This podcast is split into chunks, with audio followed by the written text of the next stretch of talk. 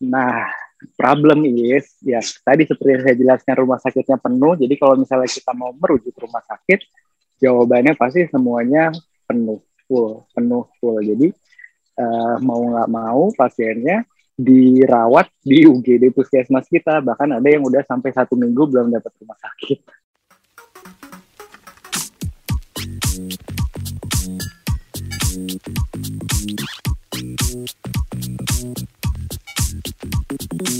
Halo pendengar Talk Talk to You, saat ini Anda sedang bersama dengan saya Rizka Oktaviani yang akan menemani Anda selama 20 menit ke depan. Kali ini saya tidak akan sendirian tentunya. Saya akan berbincang-bincang dengan salah satu dokter umum layanan 24 jam di Puskesmas Kecamatan Pasar Rebo. Silakan dok untuk memperkenalkan diri. Halo, selamat siang. Uh, saya dengan Dokter Rafi saya bertugas di Puskesmas Kecamatan Pasar Rebo sudah sejak uh, tahun 2017 hingga saat ini bertugas di pelayanan 24 jam sebagai dokter umumnya.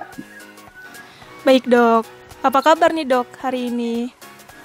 Uh, Alhamdulillah sampai hari ini semenjak pandemi yang kemarin sudah mulai naik lagi sehat-sehat sih.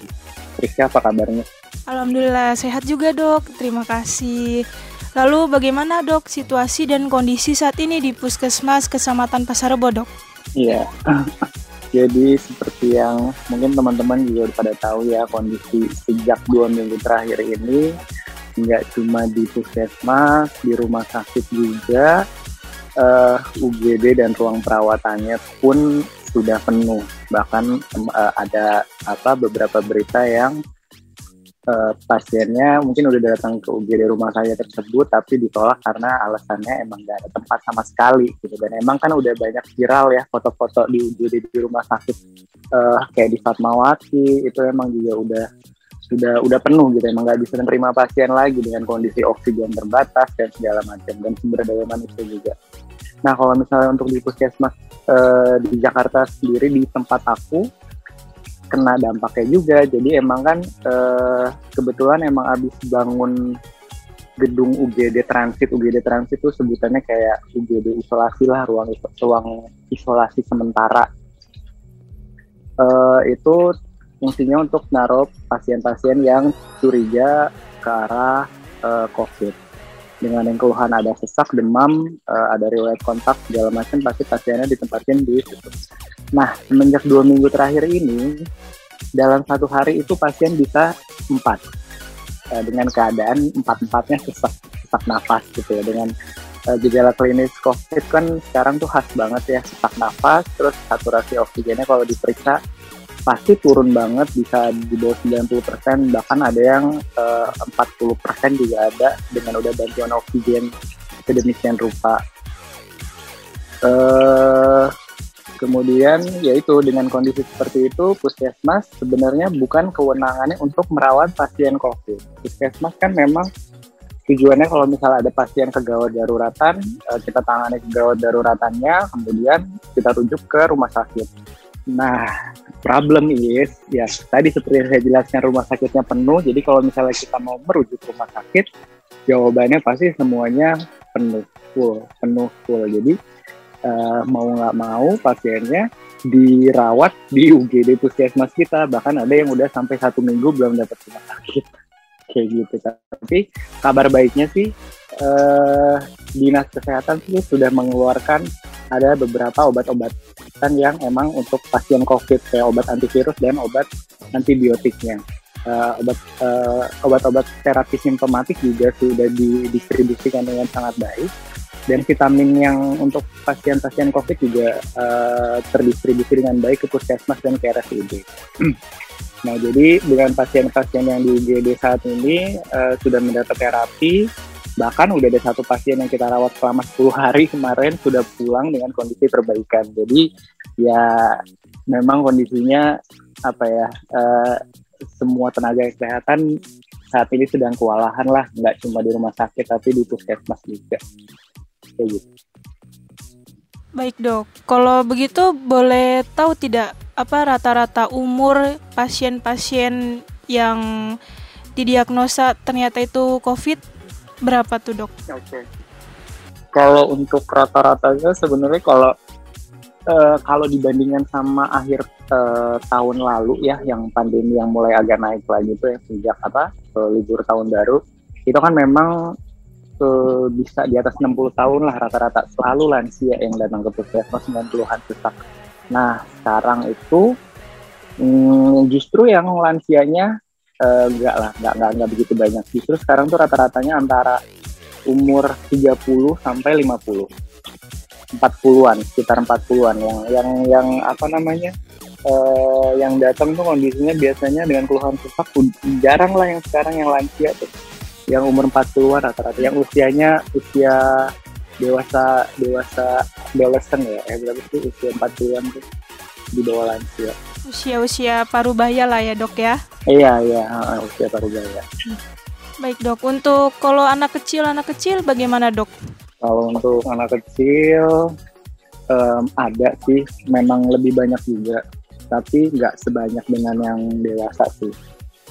Kalau untuk anak kecil pun juga biasanya yang datang itu gejalanya bahkan jarang sih yang bergejala. Biasanya uh, kontak dengan orang tuanya yang positif, kemudian orang tuanya mau memeriksakan anaknya body swab seperti itu.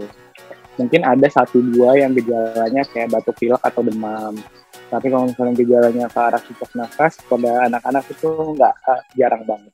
Baik dok. Lalu uh, jika ada pasien darurat nih dok yang datang gitu ke UGD Puskesmas, terus dia dalam keadaan tidak sadar nih, apakah tetap di swab atau gimana ya dok ya?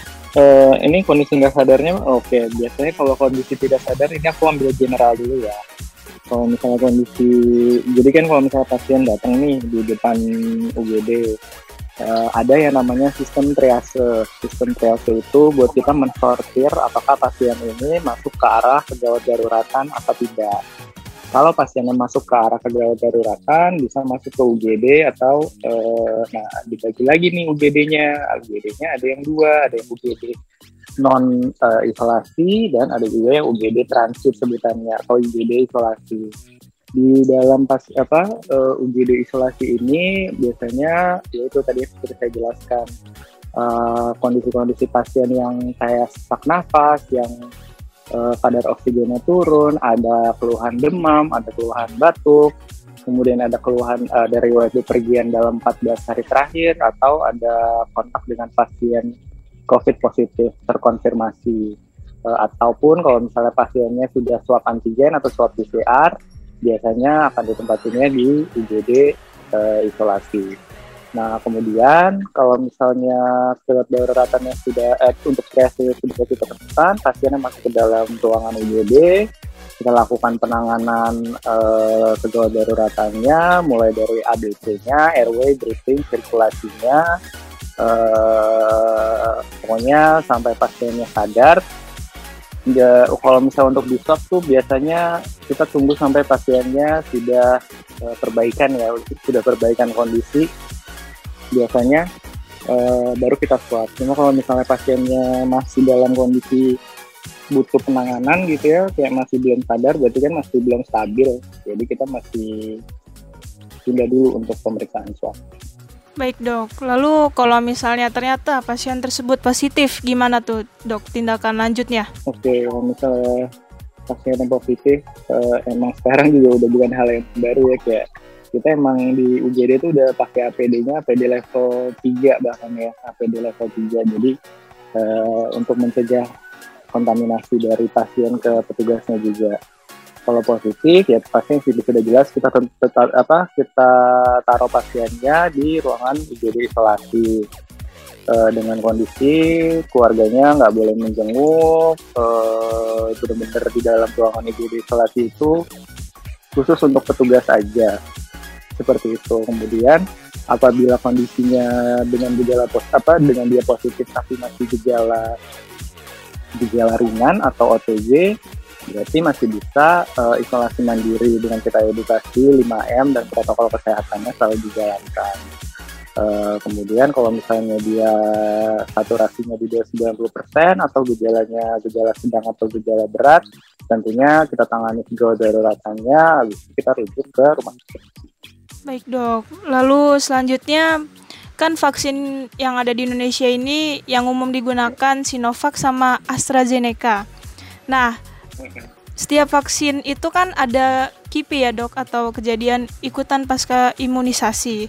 Lalu orang-orang yang sudah vaksin dan yang mengalami KIPI yang sang, sampai berat sekali sampai harus dan dirawat di puskesmas gitu dok. Oke, okay.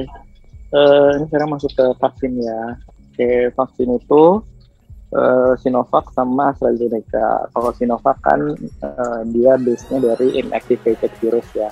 Kalau misalnya AstraZeneca dari viral vector. Jadi dari cara kerjanya aja sudah berbeda.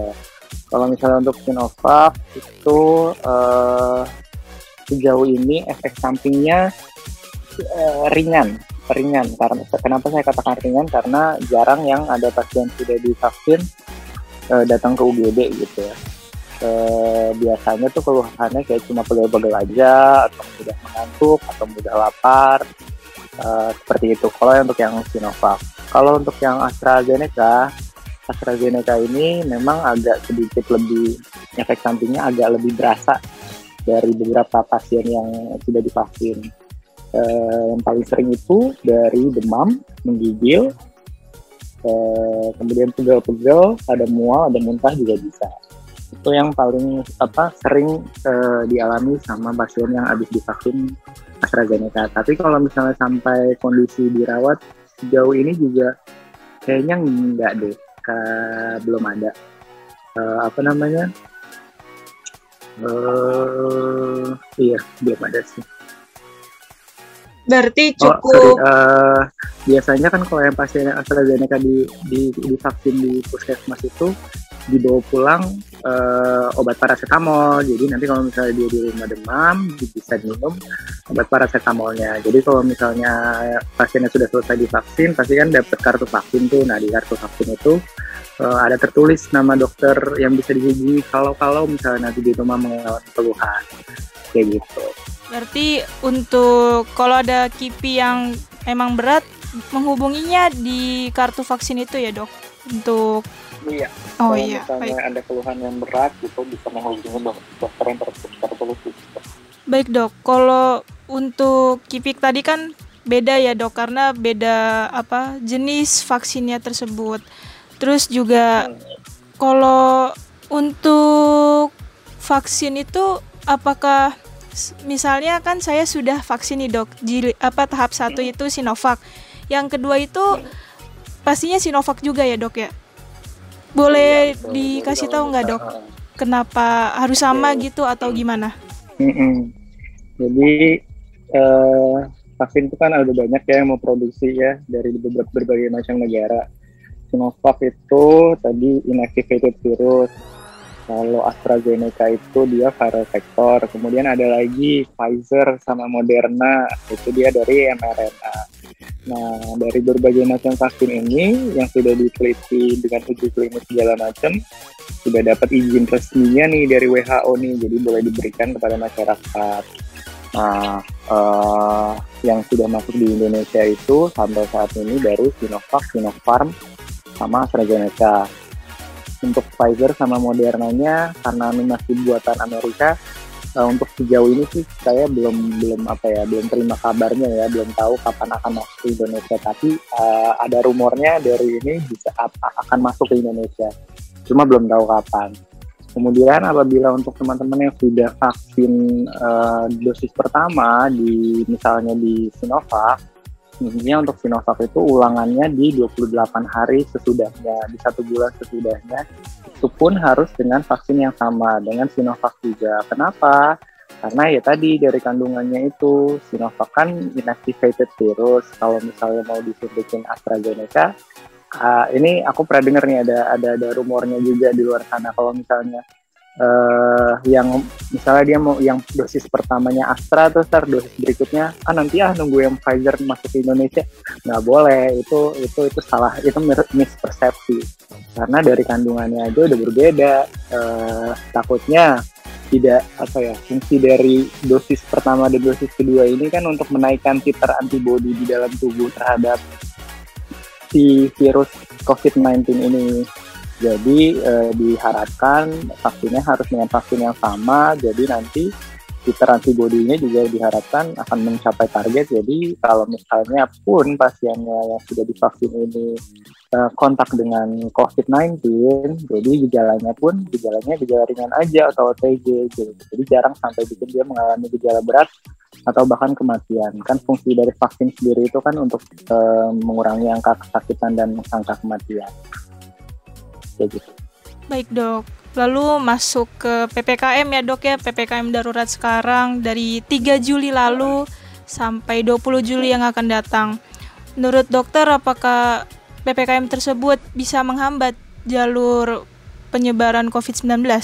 Iya, uh, memang kan kayak seperti udah kita tahu ya, uh, si virus ini tuh menularnya cepet banget dari satu orang ke orang lain dengan kelas kontak gitu dengan ngobrol berbicara dengan jarak dekat. Makanya pemerintah selalu menekankan dengan protokol kesehatan 5M-nya memakai masker, mencuci tangan dengan sabun, menjaga jarak, e, menghindari kerumunan dan mengurangi mobilitas kalau misalnya nggak penting-penting banget. Nah kalau misalnya dari saya, saya ada tambahan lagi nih satu M-nya, meningkatkan imunitas, meningkatkan imunitas dengan makan makanan yang bergizi, sayur dan buah, olahraga, istirahat cukup itu akan meningkatkan imun kita juga. Nah, eh, ppkm yang sudah dilakukan sekarang ini, menurut saya hmm, sudah tepat sih dilakukan sama pemerintah, tapi eh, agak apa ya, agak agak terlambat. Kenapa saya bilang agak terlambat? Karena kasusnya udah keburu melonjak duluan gitu. Tapi harapannya sih emang sebenarnya dengan ppkm ini uh, saya rasa ya kalau misalnya emang masyarakatnya mau nih masyarakatnya patuh uh, buat di rumah aja selama 2 sampai tiga minggu ke depan kurvanya akan melandai akan kelihatan di 3 sampai enam minggu uh, setelah tanggal 20 Juli berarti. Jadi nggak bisa langsung dilihat uh, progresnya, maksudnya nggak bisa langsung dilihat dari tanggal 3 sampai 20 ini kurvanya akan langsung melandai, enggak. Kurvanya nanti akan melandai di sesudah tanggal 20 Juli yaitu sekitar 3 sampai 6 minggu kemudian. Itu dengan catatan kalau emang masyarakatnya harus apa masyarakatnya mau patuh terhadap uh, aturan yang dibuat dari pemerintah ini. Baik, Dok. Selain PPKM, kira-kira apa ya, Dok? Menurut dokter nih kalau uh, bisa sa ngasih saran untuk kebijakan ke pemerintah gitu. Trace tracking atau gimana gitu, Dok? Iya, uh -uh uh, memang sekarang juga udah kok maksudnya dari berbagai instansi yang selalu bilang 3T ya, tes, tracing, sama treatment. Uh, kita tes semua warga Indonesia, semua semua masyarakat, kemudian kita tracing, uh, kita lihat kontak erat yang positif ini dengan siapa aja, kemudian treatment kalau misalnya sudah positif ini kita uh, kita obati sesegera mungkin. Memang sih apa ya kalau untuk Indonesia ini kendalanya lumayan lumayan besar ya kalau menurut saya dengan uh, jumlah penduduknya yang banyak yang lumayan banyak dibandingkan negara-negara lain ditambah masyarakatnya juga masih ada yang tidak percaya uh, COVID, nggak percaya vaksin, nggak mau nurutin uh, protokol kesehatan.